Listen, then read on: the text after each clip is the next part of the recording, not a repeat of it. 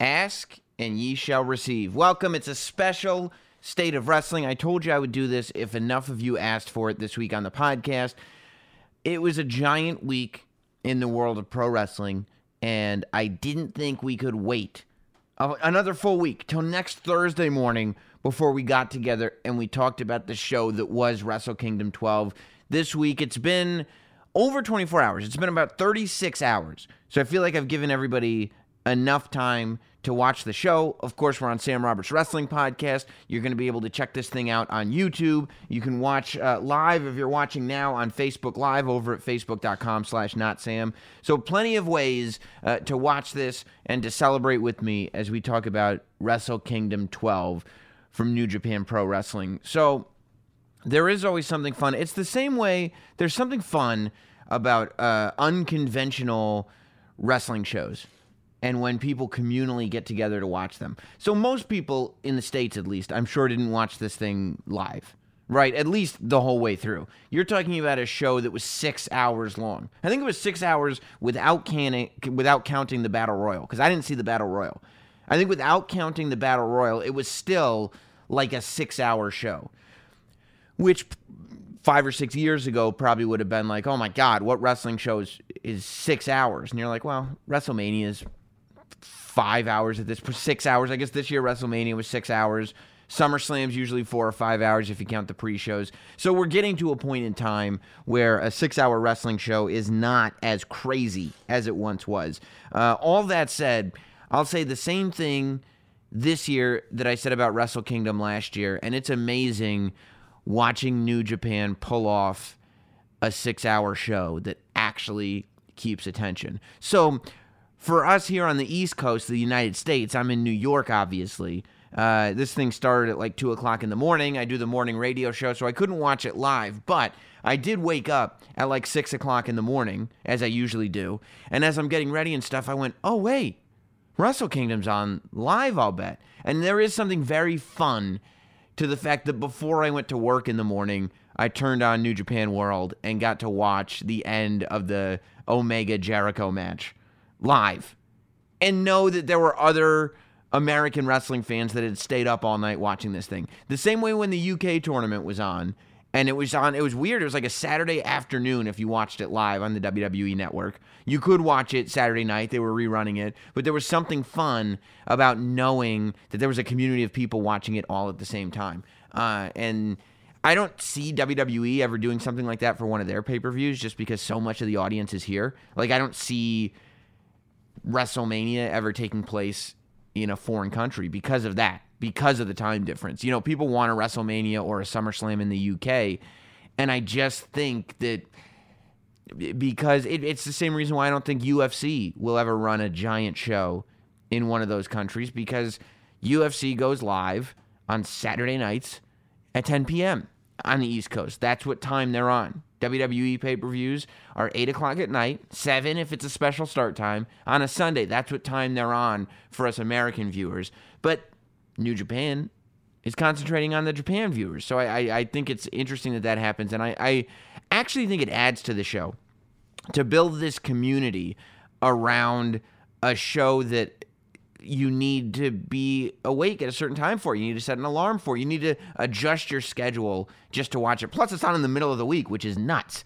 Um, but it, I, I think it adds to it to have the community all around. So we'll talk about everything that went down at Wrestle Kingdom. Um, but I, yeah, I just I just am always so impressed at New Japan's ability to create a six-hour wrestling show that while every single match isn't must see Every single match is at least should see. All matches run between must and should see. There was no match at Wrestle Kingdom over the entire show that you sat there going like, "Well, I wouldn't. I, I would. This is a skip one. This match you'll you'll never need to see this one." Like if you like wrestling, every match on that card was at least worth a watch. So uh, a lot of things happened at Wrestle Kingdom. I think I want to start with the last match. We'll, we'll get to Jericho and Omega, but the match that closed the show was the IWGP Championship match between uh, Naito and Okada. And while Okada has become super popular over the last three or four years, and his series of matches with Kenny Omega really, I think, put Wrestle Kingdom on the map. A couple of things. Chris Jericho being involved this year and this the trilogy of matches between Okada and Kenny Omega, I think put Wrestle Kingdom and New Japan on a level the likes of which I've never seen. You know, I started watching Wrestle Kingdom like live or at least live-ish. Uh, I think it was Nakamura's either last year with the company or second to last year. It might have been his second to last year with the company. And I was sitting there going, man, this guy Shinsuke Nakamura has brought a whole new level of international attention to this show. Well, we go forward several years and it has eclipsed that by a lot. And it's because of Jericho, but it's also because of this series that uh, Okada and Omega have had. Uh, and and I think that that played into the choice of closing the show with Okada and Naito, and also the fact that Naito's story. So it's interesting with New Japan because while all of there are stories in the promotion and all of their their matches have reasoning and rationale or at least most of them do behind them it's hard for a foreign fan to figure out what the story is right? But Naito is such a compelling figure that you just get it with him and when you want the details, it's worth it to go out of your way and figure out what his whole backstory is. And I did that. I went on YouTube and I, I, I watched like the long, like 25 minute mini documentaries kind of chronicling the career of Naito. And like, I'm a huge fan of him. I'm a huge fan. I, I, I saw him, you know, I knew of him obviously, and I'd seen him wrestle before, but two years ago probably, I saw him live when Ring of Honor did a show. And it was when he was the IWGP Intercontinental Champion. And it was just his presentation, the mask, the way he just threw the championship into the ring. He just didn't care about anything. And he was living it. Right? It's not like he didn't care about anything except for the championship, or he didn't care about anything, even in the way he would wear that disco suit to the ring and instead of taking it off the way Cesaro takes his off, and it's this big flashy thing, you literally see him undoing his cuffs, taking or untucking, button up, da da da, just taking his time. Tranquilo. Everything is tranquilo. And I'm like, it's it's amazing what's going on with this guy. So at that moment, when I saw him, I was like, that guy to me is the future of New Japan. Like that guy is the guy to keep an eye on. I haven't had a feeling as much as like uh, you know. Uh, uh, you look at uh, uh, uh, Ibushi and, and Tanahashi and Okada. Like to me, Naito in that moment was the one that I go like that's what I would I would put all the money on. That guy gives me feelings the way Nakamura gave me feelings years ago. Um, and so I really wanted him to win, and he got to a place where I think most of the audience wanted him to win. Uh, most of the New Japan audience, especially the people that had uh, had watched his journey as a guy who was like uh, this sort of young up and comer and this guy with all the potential in the world and this young dude who it looked like they were going to strap the rocket on but then the fans didn't get behind him. So then management decided to pull the brakes on him and he ended up having to leave New Japan and he went because nobody cared about him anymore and he went to Mexico and he came back and people started caring about him again. But by that time he didn't care about the people anymore it's this it's this story that you can really relate to. And timing is interesting because New Japan, I mean, I don't know. I don't watch week to week enough to say that they're good with timing, but I think Wrestle Kingdom, WrestleMania is a show that WWE programs not for WWE fans, but for the layperson. WWE plans WrestleMania for somebody who doesn't watch WWE on a week to week basis. And I think that that, that audience holds much more true to New Japan than it does to WWE. I think that the audience for Wrestle Kingdom is so much larger than the typical New Japan audience. And there are so many people that watch Wrestle Kingdom that just don't have time to watch New Japan on a week to week basis. And they keep up with it in the sense that they'll see clips on YouTube and they'll read little articles. And if there's like a really great match, they'll seek it out. But they're not watching the Access show every week in the states. Some are, but most aren't. Like, look at the look at the rate. If I came on this podcast and talked about what was going on on New Japan's Access show every Friday night, some of you hardcore guys would be like, "This is awesome," but most people would tune it out and they'd go, "I don't know what Sam's talking about anymore. He just keeps obsessing over New Japan as if we watch it every week. Who's got the time?" So, I think there's even more people that watch uh, Wrestle Kingdom for that. But because of that, the stories that get told within the night and within the matches and the reaction that the crowd has to these wrestlers is even more important. Meaning that guys watching or people watching Naito versus Okada uh, at Wrestle Kingdom on New Japan World here in the States, at least, a lot of people are probably sitting there figuring out, like, they're figuring out who their favorite guy is as they're watching. A lot of people do. And it was clear if you kind of watched the match, even in the video package that was happening before the match, you couldn't understand the language, but you could understand through the visuals what was going on. And you could hear the audience, and you could even watch the presentation. Anybody that's watched New Japan at all before probably had a similar feeling to me, which was, you know, Okada's great, and but we've seen it before. Like Okada is doing what Okada's been doing, whereas like this is Naito's moment, right? This is this is Naito's spot to to be the guy. This is his this is the the night that he gets crowned. Especially since they put this match on after Jericho Omega. And when he wasn't crowned, when Okada won the match, it was a bit of a letdown. And that's not usually what happens at a Wrestle Kingdom. Wrestle Kingdom usually gets it right. I mean, and it looks different. Like a Wrestle Kingdom show versus any other New Japan show. Like I, I came on here when New Japan did the live shows on Access, the uh, uh, the beginning of the United States title tournament, and it was it's it took place in California. I talked about that and talked about how the production value just wasn't quite there. There was there was missing elements, the crowd size, da da da. Wrestle Kingdom is always a different story. Wrestle Kingdom, you're in front of, you know, 35, 40,000 people. It looks like way more than that. It looks like you're in front of 50 or 60,000 people. You're in the Tokyo Dome.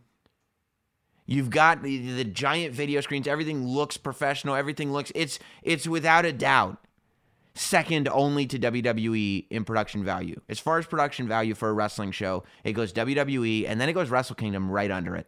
And then somewhere else you've got Ring of Honor and Impact and shows like that. But they set a benchmark every year for Wrestle Kingdom. And and and it's tough to do that on the regular New Japan shows, which is why Wrestle Kingdom becomes even more valuable, which is why I was surprised that they didn't use that moment. Plus you get the tape from Wrestle Kingdom, right?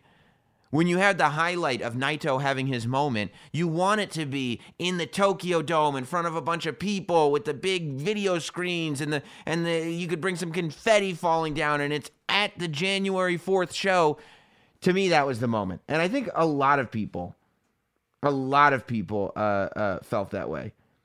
But I don't know, you know, and again, those of us that don't watch New Japan every week, we can't pretend to sit here and know more than they do. Uh, we'll talk about what happened after Wrestle Kingdom, uh, after we get done with Wrestle Kingdom, because it's important and maybe started to explain why Naito lost. I still think that Naito is going to be looked at in New Japan as a megastar. I think that New Japan Pro realizes that they have a megastar in this guy, and that's why Los Ingobernales it's such a hard word to say.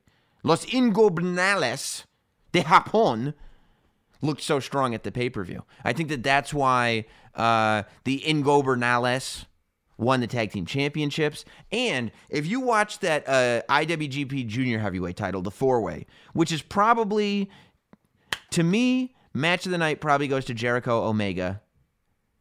Second best was, even though the result wasn't as happy as people would have wanted it, the the championship match, the Naito uh, Okada match, and then the third best match on the show. And this is a by you know by a thin margin. This this is a discussion between all three of these matches as to which was really truly the best.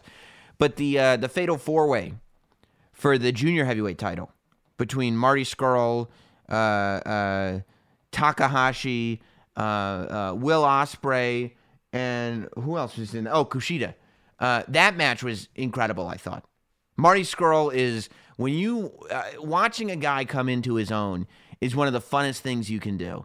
And boy, is is is Marty Scurll. He just keeps going up on that roller coaster, up, up, up. He that guy has not yet hit his peak. But what a year it's been for him. He was on the podcast actually the afternoon that he joined the Bullet Club. That night he joined the Bullet Club. The afternoon before he was on the podcast and I think about how much that dude has grown since I last spoke to him. I can't wait to talk to him again. He's got the number one selling t shirt right now on Pro Wrestling Tees. He's got now his second shirt in Hot Topic that is like flying off shelves. Uh, and even though he lost the match, he had those wings that came out. You see those big, dark uh, uh, uh, bird wings that came out of his jacket as he came down the ring for Wrestle Kingdom. I thought it was it was really really cool looking.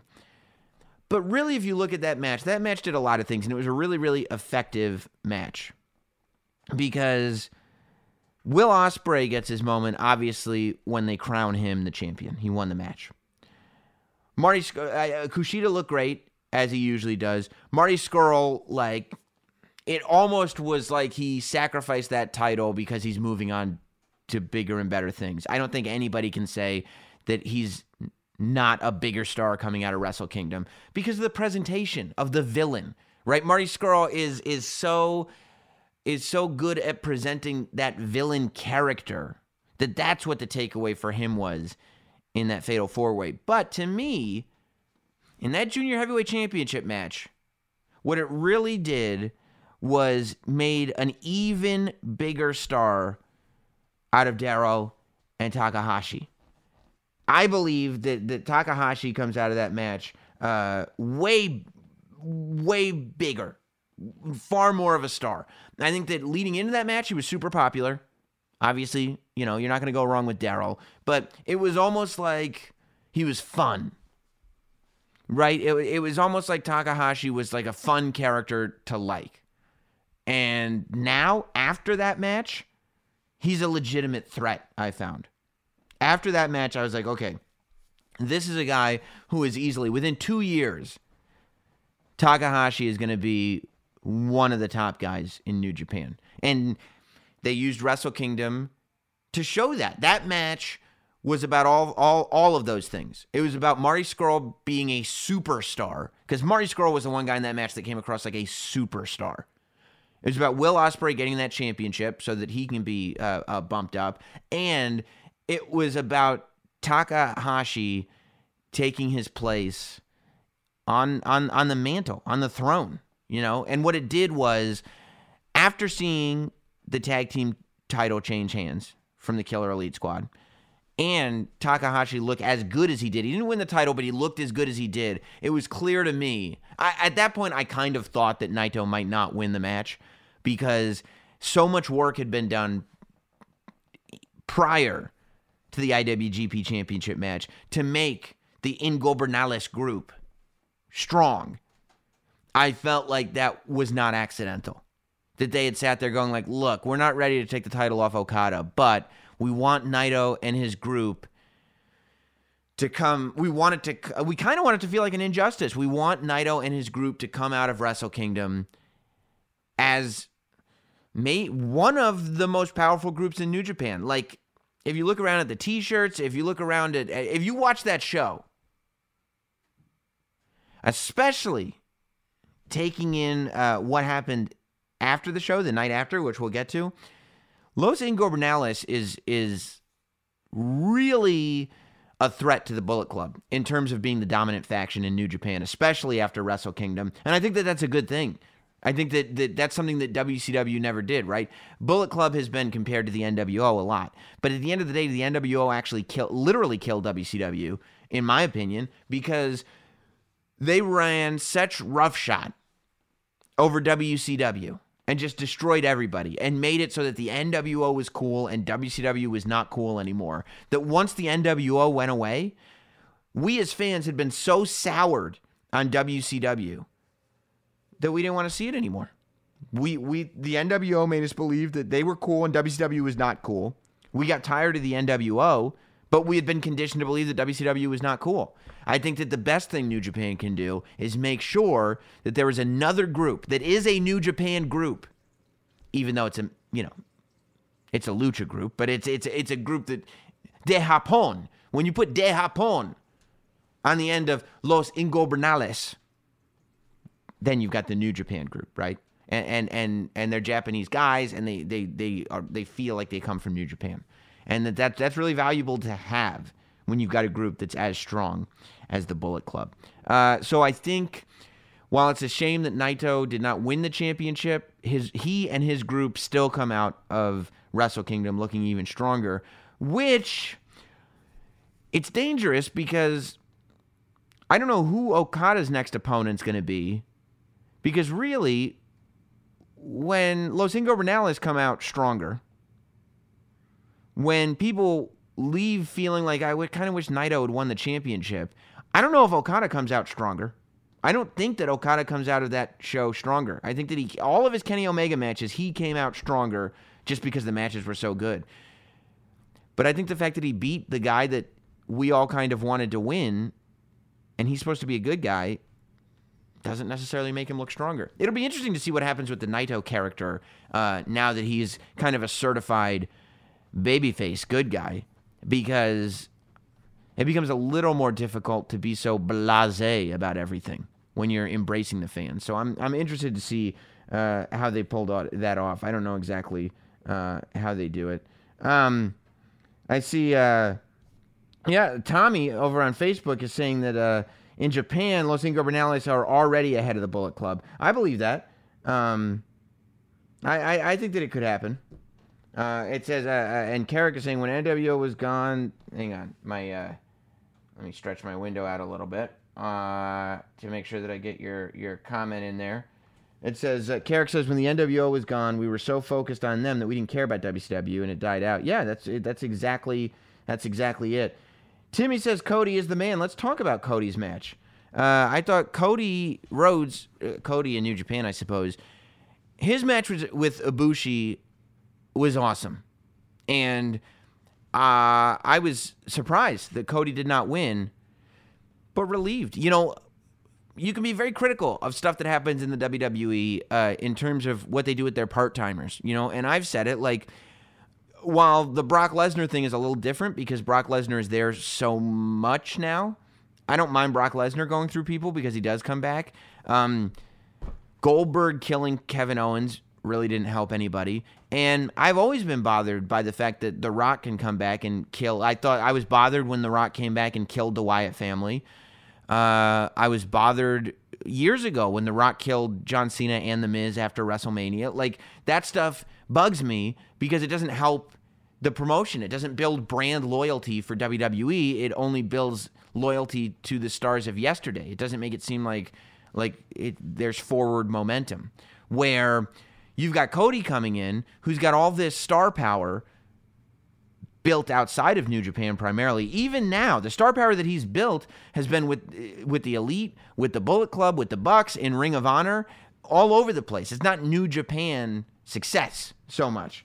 And I think that when you look at it like that, you realize that Cody winning doesn't necessarily benefit New Japan all that much. Uh, and instead, what they did was, and it was interesting for American fans because we're used to seeing Cody dominate, right? Anything you've seen him do in Ring of Honor or on the Indies in America, he just he he's the man. He's number one. Ring of Honor, number. He's a Dalton Castle just had to dethrone him, but he was the champion of the world. He's the he's the number one guy, even without the title right now. He's the number one guy in Ring of Honor. So to watch a New Japan guy like Ibushi, who for a second we weren't sure if he was going to NXT or not. You know, for for a second we didn't know if he was staying. He goes back to New Japan and he's a good looking dude. If I do say so myself. And he's super super talented. Um, it's an interesting choice because the choice of which New Japan superstar to get the victory over Cody because it's a big one. It's a big one. There's a lot of American fans tuning in for just Jericho, right? And the only other person they're going to know on the show is Cody. So to watch a, a New Japan guy, I would imagine there are guy people who watched that show this week Wrestle Kingdom 12, who did not know who Ibushi was, even though he's as exposed as anybody could possibly be in New Japan. There are people who didn't know who he was that watched that show. So that victory over Cody is really, really good, and the fact that the match was so good, right? It, it, that match was honestly that match was probably fourth. Right behind that fatal four way was probably the Cody uh, match. So congratulations to Ibushi. I totally get why New Japan did it, um, and I don't think that Cody. It doesn't detract from Cody. You know, it it really benefits Ibushi. It doesn't detract from Cody. So I agree with that. The only thing I really disagree with is the is the IWGP Championship main event match that Naito didn't win. Everything else kind of made logical sense to me. Um, we talk about the elite, of course. The Young Bucks opened the show by winning their seventh IWGP Junior Heavyweight Tag Team Championship. Uh, awesome match, perfect match to open. It's what you can expect from the Young Bucks. That match, like, if you've got friends who don't know who the Bucks are, that would be a good match to show them to be like, see, look how cool these dudes are. Um, so I thought that was great. Uh, I'll tell you what match I really, really enjoyed that I didn't, uh, and I see you, uh, uh, Benoit Vincent Rock on on Facebook saying, "Did you see the Y2J press conference?" Yes, yes, and I want to talk about that uh, after. David Somers says, "Don't forget how good Brandi was. Man, has Brandi come into her own. Man, is Brandi good. There were a couple. Brandi's awesome on the entrance. Brandi's awesome on the outside, and that spot where." Uh, where it looked like Brandi took the moonsault or whatever it was, the, the leap from from inside the ring to the outside of the ring, and then you find out it was just a ruse, and Brandi and Cody are laughing together because they pulled one. I, that perfect. Perfect. I think that uh, Cody has probably spent a lot of time with Brandi, uh, kind of coaching her and teaching her psychology and how she can best be utilized uh, outside the ring. But I think she's become an essential, well, maybe not essential, but a very important part of the Cody package. Maybe essential. I think bleach blonde Cody with Brandi by his side is a really attractive package to anyone in the country. And if and when Cody Rhodes does make his return to WWE, which I think will be at some point, not in the next year or two, but I think at some point he'll be back. Uh, I hope it's with Brandi. I hope Brandi's by his side because I think it really does add to the package. Uh, and she's uh, she's a knockout. She's a it, it, she is she is very complimentary from an aesthetic level to what he's bringing to the table. Um, I I was I, I didn't really know what to expect from the never open weight championship match Goto versus Suzuki. Uh, with I obviously I'm I'm somewhat familiar with Suzuki's work, but not not as I want. I, have seen I, every time I've seen him, I've been like, how badass can a human being possibly be? But I'm not locked in like I should be. And Goto, same thing. Like you know, I'm familiar but not locked in. And it was one of my favorite matches because it looked so damn real. And I think the reason it looked so damn real was because it was pretty real. Like I, I was sitting there. I loved the beginning of the match when when when uh, uh, uh, when he when he chokes out Goto, right? When Suzuki chokes out Goto, and it didn't look like a wrestling choke. Goto didn't sell it like a wrestling choke. I hate it when they do like MMA chokeholds in wrestling, and they still do the like jolt awake and then kind of drift off to sleep. Like they've never watched an MMA fight before. When a, when a guy gets choked out in an octagon, it's like that. You just lock it in. Once it's locked in, you get a couple of seconds, you fight back, and then you're just out. And that's the way Goto did it. He was just out, like he just wrenched up, and then his arms went limp and his body hit the ground.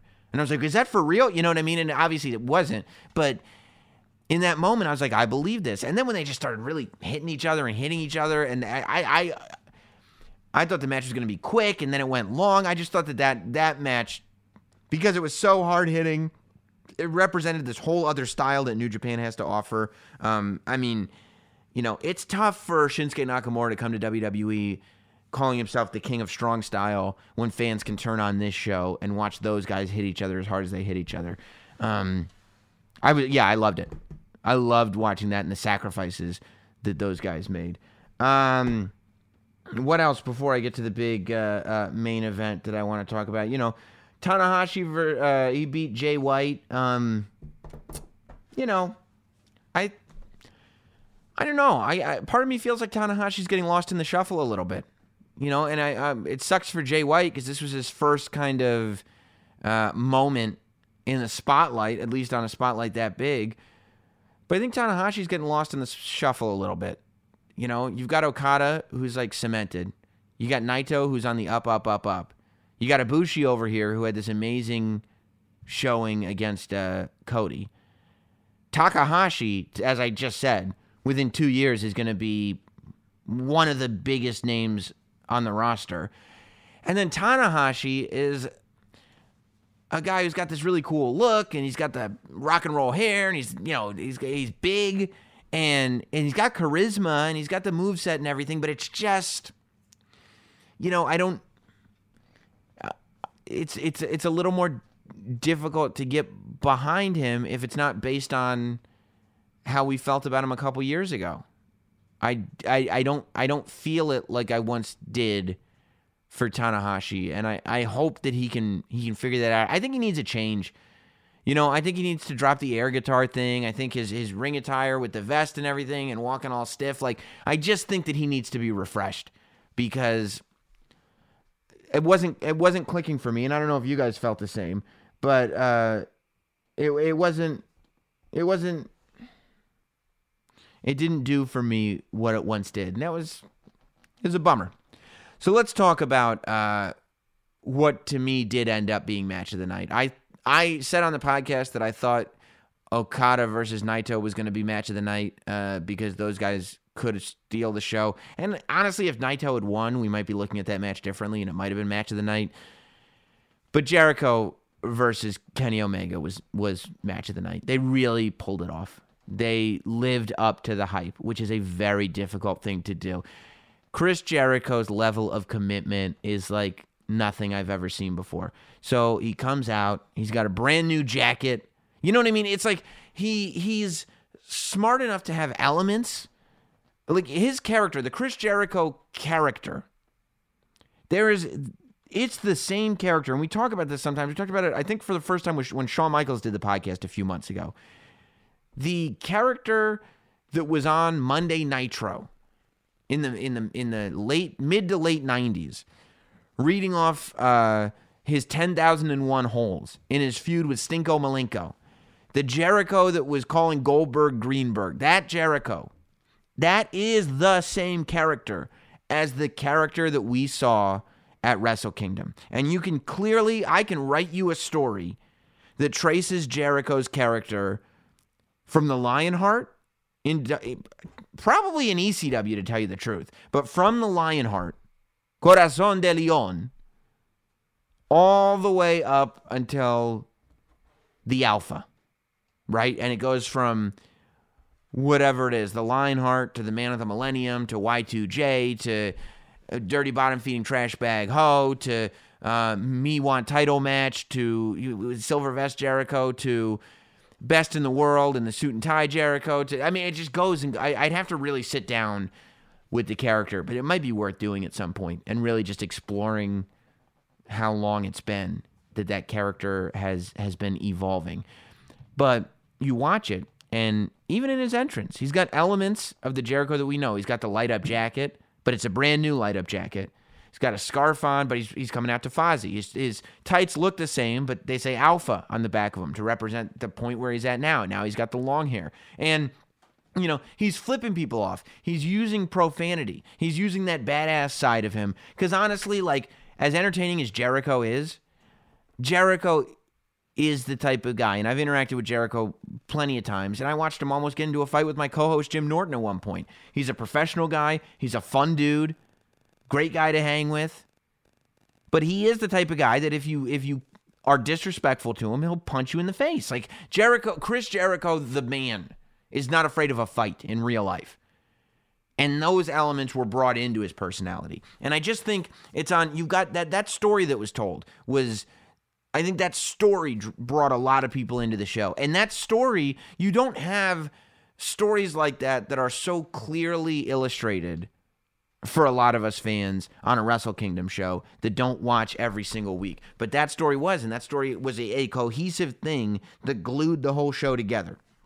On one side, you've got Jericho. And even though it's a new version of Jericho, it's the same Jericho. This, what was going on with him at Wrestle Kingdom. The reason he was so upset with Kenny Omega is because it was this moment of the same Jericho that put on the suit and tie, the same Jericho that uh, uh, would come out and use these big words and announce himself as I am the best in the world at what I do. Like, okay, that works fine inside the WWE bubble. But for the first time, he left the bubble and took the character with him. I'm here because I've been telling you that I'm the best in the world at what I do. And now I'm here to prove that. And all of a sudden, this character that existed in the confines of Monday Night Raw is real life. All of a sudden, this guy is actually trying to prove he's the best in the world by leaving WWE to do it. And still being Chris Jericho and still saying, yeah, remember when I said I'm the best in the world on Raw? Well, now I'm here to prove that I'm the best in the world. And then on this other side, you got Kenny Omega, who's sitting there, uh, probably the most hyped wrestler on the planet. The guy that everybody looks to as having the match of the night wherever he is. At this moment, you know, the wrestling world is Kenny Omega's world. But a lot of fans don't see his matches. More fans know of Kenny Omega than have seen his matches, I'll bet. And Kenny has been living up to this hype of being this amazing once in a lifetime performer inside the bubble of Bullet Club, Ring of Honor, New Japan. All inside this kind of coolness, uh, uh, protective force field. Kenny Omega's been existing in there. As much as WWE is a bubble, so is the world that Kenny Omega lives in. And Kenny Omega pierced the bubble and allowed Chris Jericho, who had just pierced the bubble that he was in, to enter into that world. So now, even though it's at a New Japan show, what you're watching is somebody from outside of New Japan come in and challenge all this hype that we've seen. It, it, to me, the story was told as if it wasn't taking place in a New Japan ring, as if the guy who's been saying he's the best in the world at what he does and the guy who's been hyped up as maybe the best wrestler in the world. I mean, personally, I think it's AJ Styles, but are competing to see who's better, but if they really are as good as they say they are. And it was brilliantly conceived, it was brilliantly executed, and it was really, really well done. Um, I guess I wouldn't have been surprised if either guy won. I can't say that I was surprised uh, that that Kenny Omega won because I think that that was expected. But I wouldn't have been surprised if Jericho won either. Tommy is on Facebook saying, I feel like it was the greatest Jericho match ever. Omega has had a lot of wrestlers' best matches recently. That's true. And it could have been Jericho's best match ever. It was part of it is the accomplishment. Hey, Lila. Part of it is the accomplishment of what's going on, right? part of it is not just the match, but what the match represents. Jericho did something that nobody's ever done. Nobody thought anybody would do. You, you wouldn't, you just don't. New Japan and WWE existed as two separate planes forever until Jericho came in and said, like, no, like, and you even thought about it. Like, look, the New Japan guys are amazing, but WWE guys just don't wrestle like that. Oh, really? Well, the most WWE guy of WWE guys, Chris Jericho, is just leaving WrestleMania to come to Wrestle Kingdom. And so I think that part of it is the match and part of it is just the accomplishment of what was pulled off. And it really is a game changer.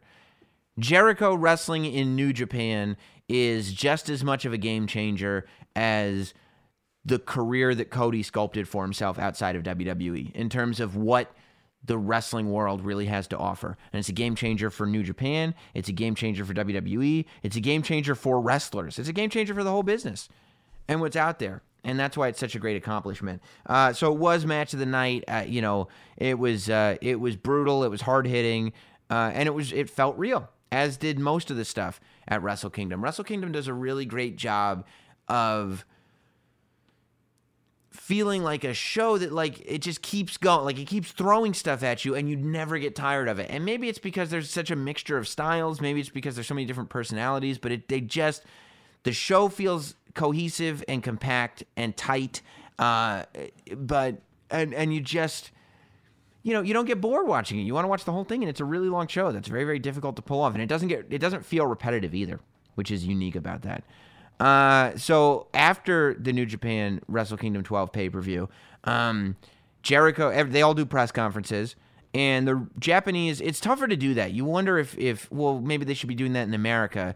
Uh, the American media would not treat WWE superstars the way Japanese media treats New Japan's wrestlers. Um, so it, it would be tough to do. It's corny when WWE has done it with fake media reporters. You know what I mean? When they just do those press conferences and they just have their writers pretend to be reporters off camera. Um, that's cornball. Um, but you know, I mean, and WWE is also more tightly scripted. In New Japan, the guys kind of have a little bit more freedom to go into business for themselves and to tell their stories. Uh, and New Japan reacts to it. Whereas in WWE, the stories are more uh, created within within the company.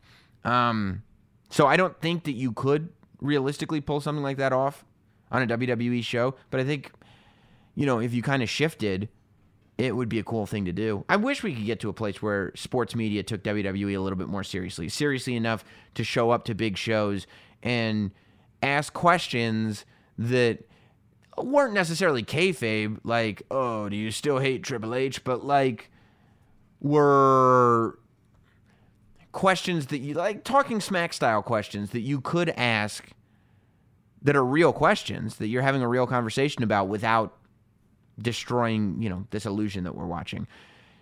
But everybody goes, they did their press conferences. Jericho was so awesome in the press conference. He was just glaring at everybody the whole time. He was telling people, "No, I'm only answering one of your questions." He was saying, "I don't give a shit." He led his phrase. He was like, "Well, yeah, I don't give a shit about this. I don't give a shit about the fans. I don't give a shit about you reporters." Like, and and he was just being that guy, and he wouldn't break, and it's brilliant, absolutely brilliant. Then, then we go uh, one night removed from the pay per view, and New Japan, and I guess this is becoming like the Raw after WrestleMania. New Japan has their night where uh, they have this moment where Naito is in the ring, and he's kind of getting this celebration from fans who are all like, "Yeah, you're our guy now. Even if you didn't win the championship, you're our guy." And out of nowhere, Chris Jericho attacks Naito, which you know is it's it's reassuring that they have plans for Naito. Um, but I, I I mean, amazing. Who saw this coming? Jericho is continuing on in New Japan. And I hope he goes on tour, man. How great would it be if Ring of Honor did a War of the World show and all of a sudden you got Jericho and Naito? I would not be at all surprised if Jericho starts doing stuff with Ring of Honor. Ring of Honor uh, is going to be a part of the Jericho cruise. So obviously he does business with them as it is. I would not be surprised.